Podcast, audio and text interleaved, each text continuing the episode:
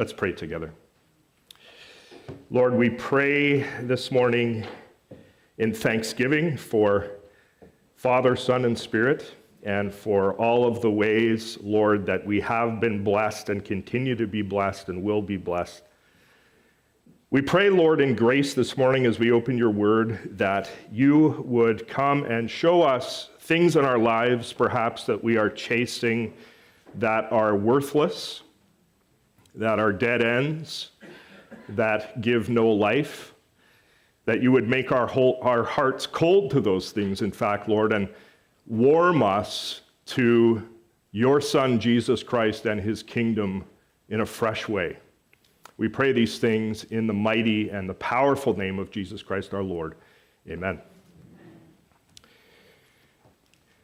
In 2009, there was a man named Terry Herbert who was out roaming around in a field in Staffordshire, England, and he was waving his metal detector over the ground as he walked. And within an area of that field that was only about 180 square feet, Terry Herbert made a tremendous discovery. There, under the earth, lay a treasure trove this is an actual picture of some of what he found a treasure trove of hundreds upon hundreds of Anglo Saxon gold and silver pieces that had been buried there in that field for over 1,300 years. So there were gold crosses, and there were sword hilts, and there were rings, and precious stones, and, and various other things there. As it would turn out, the total find in that field ran to 11 pounds of gold and three pounds of silver, and the total value of that treasure in current Canadian dollars was around six million. The very first museum official who had been summoned out to the site to uh, have, a, have a preview of what had been found there was absolutely wide eyed and couldn't stop saying, wow, wow, wow, over and over again. Now, friends, just think of that. That treasure hoard had been lying in that field for over 1,300 years.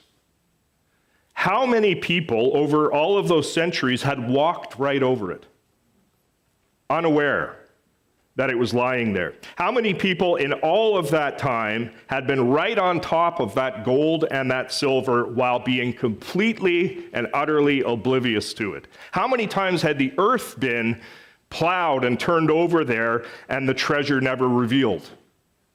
We can only wonder. Jesus said, The kingdom of heaven is like treasure hidden in a field, which a man found and covered up. Then, in his joy, he goes and sells all that he has and buys that field. Did we hear those words of Jesus? Once more. The kingdom of heaven is like treasure hidden in a field which a man found and covered up. Then, in his joy, he goes and sells all that he has and buys that field. When Jesus uses those words, the kingdom of heaven, what's he talking about? He's talking about the saving rule that has arrived on earth in him. The kingdom of heaven is God's saving rule that has arrived in his son Jesus Christ. And that saving rule of Jesus for us is like treasure hidden in a field. Are you with me this morning? The saving rule of Jesus, the kingdom of heaven, is like a concentrated, priceless collection of pure gold and silver and diamonds and rubies and sapphires that a person finds, happens across as it's lying there in the earth, looks at it and says, Wow, what is this I have found? Bear with me as I get used to this new earpiece here. It's not much of a treasure so far. wow, what is this I have found? Now, here's a picture of me on the left. Don't laugh too hard. Uh, with my close friend Carl. This picture was taken in 1991 in North Bay, Ontario, and I think the hair and the clothing and the Ray-Bans uh, kind of give away that this was 1991. But the picture is special to me uh, because Carl in the picture was already a Christian at this time. And he was with me in February of this same year, 1991, when Jesus commandeered me, when Jesus invaded my life and awakened me from being deceased in my sins. There was a suddenness to my salvation at the age of 20. Like I had been walking along the furrow that had been my life with my head down, and suddenly I stumbled upon this priceless treasure priceless treasure called Jesus and his gospel. You know, it makes me smile when I hear God say in Isaiah 65 1 that he is ready to be found by those who did not seek me. Isaiah 65 1 ready to be found by those who did not seek me. I was a guy who hadn't been seeking him particularly, but who was then found by him. Amen? Confiscated by him is not too strong a word. Confiscated under the golden, diamond like rule of Jesus Christ. The treasure had been unearthed, and my life has never been the same since. We notice in verse 44 that the treasure is hidden in the field. Interesting, isn't it? This treasure that Jesus describes is not like the crown jewels that are on display in the Tower of London. The treasure of verse 44, this kingdom of heaven, notice, is hidden. There is no big, overwhelming, grandiose display of flashing neon lights with this particular treasure. The treasure is there in the field, yes. The treasure is there. It is present, it is available to be found, but it is hidden. It lies concealed, unassuming. How many people walk right by this treasure, oblivious to its presence? How many walk right on by? oblivious to the immensity of the value that is right there. How many people fail to perceive the kingdom of heaven as they trudge along their furrow, as they glide along through this life, and yet the kingdom of heaven, the precious treasure, is there and it is available? Jesus says here that this man Notice this. He finds the hidden treasure in the field. What does he do? He looks at it, probably wide eyed, and covers it up. And then notice, in his joy, he goes and does what? Sells how much stuff? All that he has and buys that field. He sells all that he has to buy the field in which the treasure is sitting. He sells his cattle.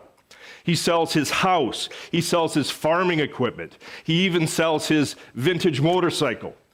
And he sells his dog to buy the field. Of such massive value is this treasure that the man has absolutely no hesitation getting the field, parting with all that he has. He has no issue, notice, of with impoverishing himself, is what he does, selling off everything if he can only secure this treasure.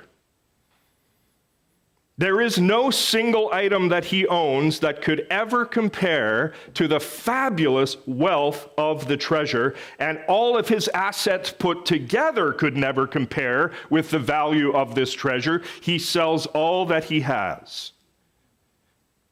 Now, if you talk to this guy say as he was laying down his money for this field, what would he say? Would he say, Well, I had to make difficult sacrifices to raise this money to buy this field? It was very hard for me to part with my vintage Harley to raise the money. I paused long and hard, thinking about whether or not I should sell certain items that meant a lot to me in order to buy this field. But in the end, under careful consideration, I, I grit my teeth and I made the necessary sacrifices, and now I'm buying the field. Is that what he'd say? No. That's not what he'd say. He wouldn't say anything of the sort. Jesus says here, notice, notice, in his joy, notice this carefully, in his joy, he goes and sells all that he has. In his joy, he goes and sells. There is joy in the selling. This guy has no hesitation, he has no second guessing concerning the worth of the treasure and what it will take to get the treasure. There's no pause in this man as he focuses on the gain that he has in this treasure. This guy is not making any sacrifices at all to have this treasure. Sacrifices? No. In fact, for him, it has nothing to do with what he's giving up. It's all about what he's gaining. Amen. It's all about what he's gaining. In his joy, he goes and he sells everything. My friends, the kingdom of heaven, the saving rule, the beautiful Jesus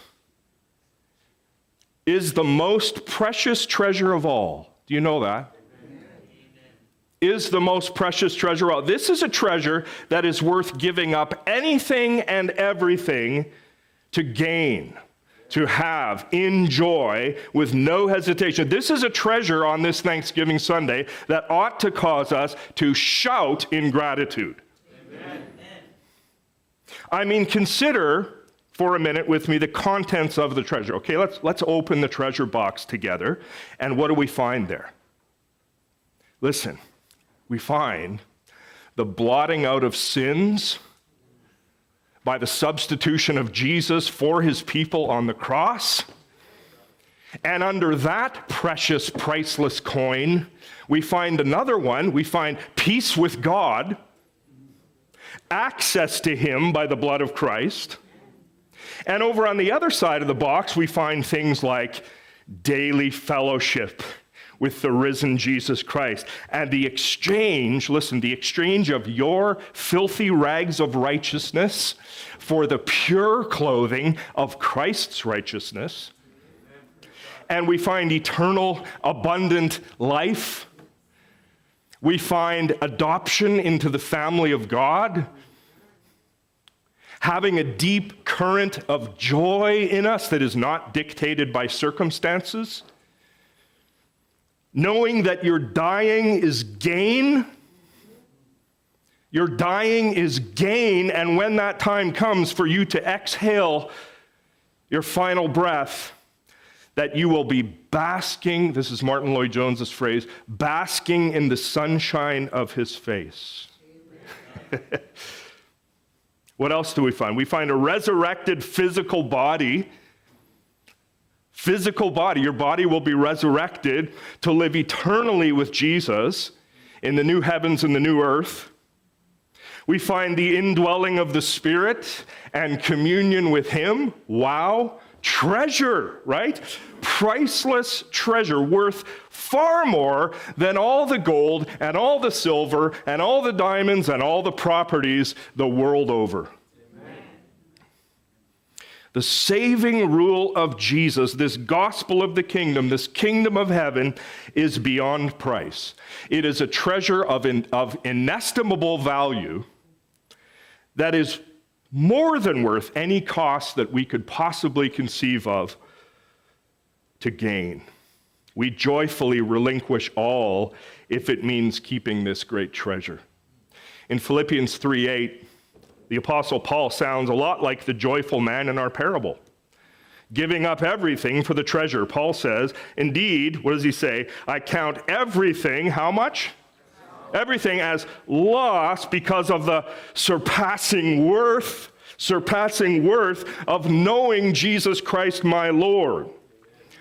For his sake I have suffered the loss of all things and count them as what? Rubbish, in order that I may gain Christ. After Jesus talks about the treasure hidden in the field, he goes on in verses 45 and 46 to say this. Again, the kingdom of heaven is like a merchant in search of fine pearls, who, on finding one pearl of great value, did what? Went and sold how much stuff? All that he had and bought it. So, this merchant that Jesus talks about here is a guy who knows his pearls. This is a guy who's in the business. Uh, he probably even has a little uh, pearl examination kit that he carries around with him wherever he goes that includes gloves so he can gently look at the pearl and a magnifier of some kind. In the ancient world, pearls were valued even more than gold was. Uh, in fact, Klyne Snodgrass says this concerning pearls quote, pearls were regarded as the most valuable objects in existence, so they became a figure of speech for something of supreme worth. And in the ancient context into which Jesus is originally speaking this parable, this reference to a pearl, of course, is a reference to a natural pearl. A pearl that is formed naturally in the wild. There was no such thing as cultured pearls back then. So, this incredibly value, exquisite pearl had formed over the course of years inside an oyster or a mollusk. And so the merchant has been searching right? He's been looking at a whole variety of different pearls for a while. He knows what he's looking for, he knows how to spot value in a pearl. He's rejected many pearls because clearly they're not up to standard. They aren't worth as much as he'd like them to be. But on this day, he finds one pearl of great value. He knows what he's looking for. He finds the mother lode. So incredibly value, valuable is this particular pearl that the merchant does exactly what the man in the field had done. The merchant went and sold all that he had. Ah, oh, just have the pearl. And he bought the pearl. No personal cost to this merchant could possibly stand in his way of acquiring this pearl. He is zealous to have it zealous to have it. He's going to do whatever it takes. And so he liquidates his estate to get the money to buy this pearl. He sells his house, he sells all the other pearls that he's collected, all that he had. He's a pearl collector. He sells all the other pearls. He sells his jet ski, ancient Near Eastern jet ski. He even sells his stamp collection. No price he has to pay is too high if he could just have the precious pearl. You get the sense that he's panting after it. Well, friends, we notice that both of these very brief parables, verses 44 through 46, have something very obvious in common. They both speak of the surpassing value of the kingdom, the exceeding worth of the saving rule of the Lord and Savior Jesus Christ. Nothing whatsoever, doesn't matter what you can think of, nothing whatsoever compares to the worth of Jesus Christ and his lordship. It is the treasure hidden in the field, the pearl of great price, the preciousness and the loveliness and the excellence of Jesus and his kingdom is what makes human eyes widen and hearts flutter and the mouth saying, Wow, wow. And yet, and yet, even for many of us who have been in his church for a while, there can be an absence of treasuring Jesus Christ and his kingdom in our hearts. Oh, we can be, we can be engaged here on Sundays in worship, either on the platform or in the pew. We can be admirably orthodox and articulate in our theology and in our public praying. We can attend this church meeting, be involved on that committee. We can be carrying out this task and that good work of service, and yet not be truly treasuring in our hearts the king and his kingdom. We can be friends involved and over involved in the church, and yet our hearts not ravished with love to him.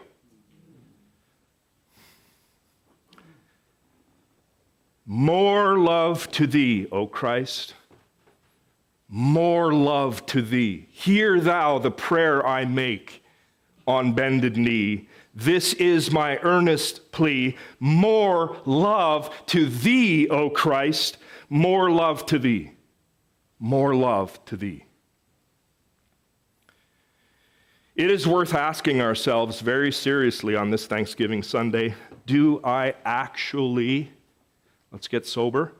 Do I actually and truly esteem the king and his kingdom as the most valuable, precious treasure imaginable?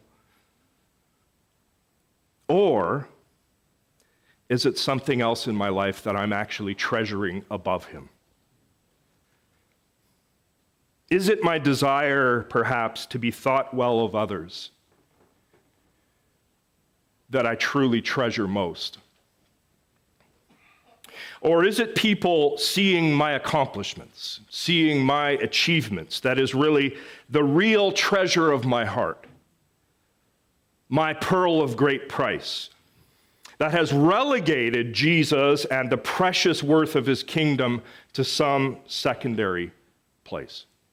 Or is it sexual gratification that is the thing most precious to me, my treasure. Has the fulfillment of my sexual desires overtaken the place of lordship that only beautiful Jesus and his rule should occupy?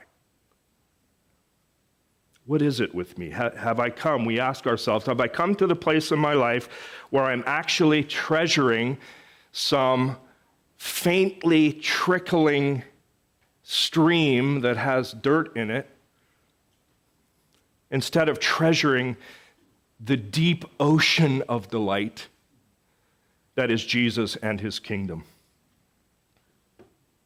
And so, how does a heart that is cold toward the treasure in the field and the pearl of great price, how does a, heart that is cold become hot toward it? How can our hearts be stirred toward Christ, stirred toward his kingdom, treasuring it?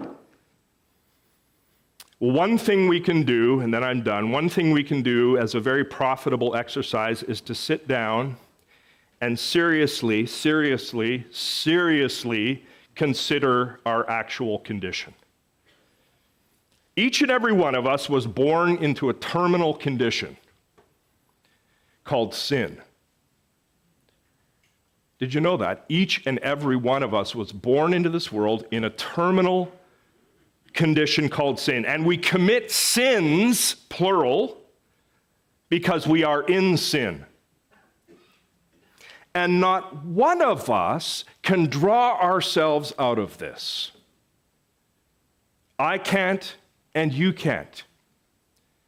You know yourself. You know, you know that you have violated God's law a million times over.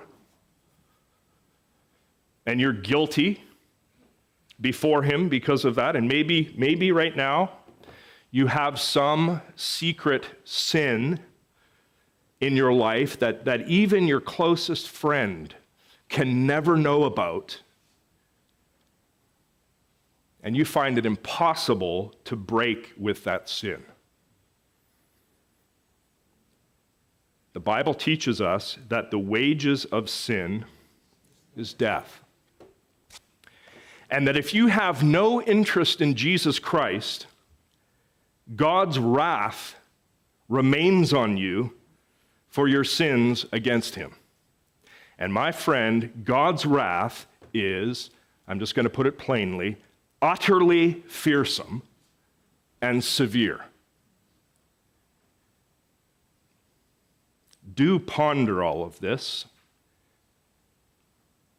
Consider it very seriously and very soberly. And then see as you walk along your anxious furrow that there's treasure right in front of you today. The pearl that is worth more than anything has come into your view. Lay hold of the treasure in joy. Surrender everything for the pearl, my friend. You may not have much time left on this earth. You may not. Jesus went to the cross of Calvary as the Lamb of God who takes away the sin of the world. He was crucified as the substitute for guilty sinners, for people who were hopelessly enslaved to their sin and helplessly shackled in transgressions against God. Jesus took the wrath of God for sinners on his cross so that sinners don't have to face that terror. Amen? And as the old hymn puts it so well and so biblically, Jesus is the one, listen, who breaks breaks the power of canceled sin and sets the prisoner free. His blood can make the foulest clean. Doesn't matter what you've done. His blood can make the foulest clean. I mean, scripture's full of people who murdered people that Jesus makes clean and confiscates for his service. Amen? He can make the foulest clean, his blood availed for me. My friend, lay hold on this Thanksgiving Sunday of the treasure of the King of Kings and his kingdom. Do it today with joy. Turn from your third rate treasures Surrender your whole self, receive him as supreme, as the one who saves you, as, the, as your rescuer, as the king who has lordship over every facet of your life, and enjoy the treasure forevermore. His presence, his power, his love, his faithfulness, his goodness, his kindness, his provision, his wisdom, his eternal abundant life. Happy Thanksgiving. Let's pray. Lord God, forgive us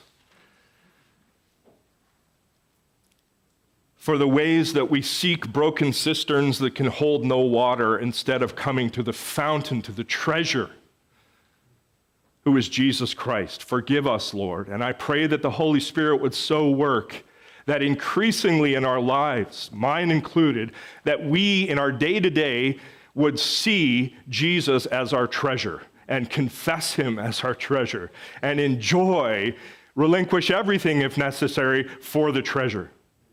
I pray in Jesus' name, amen.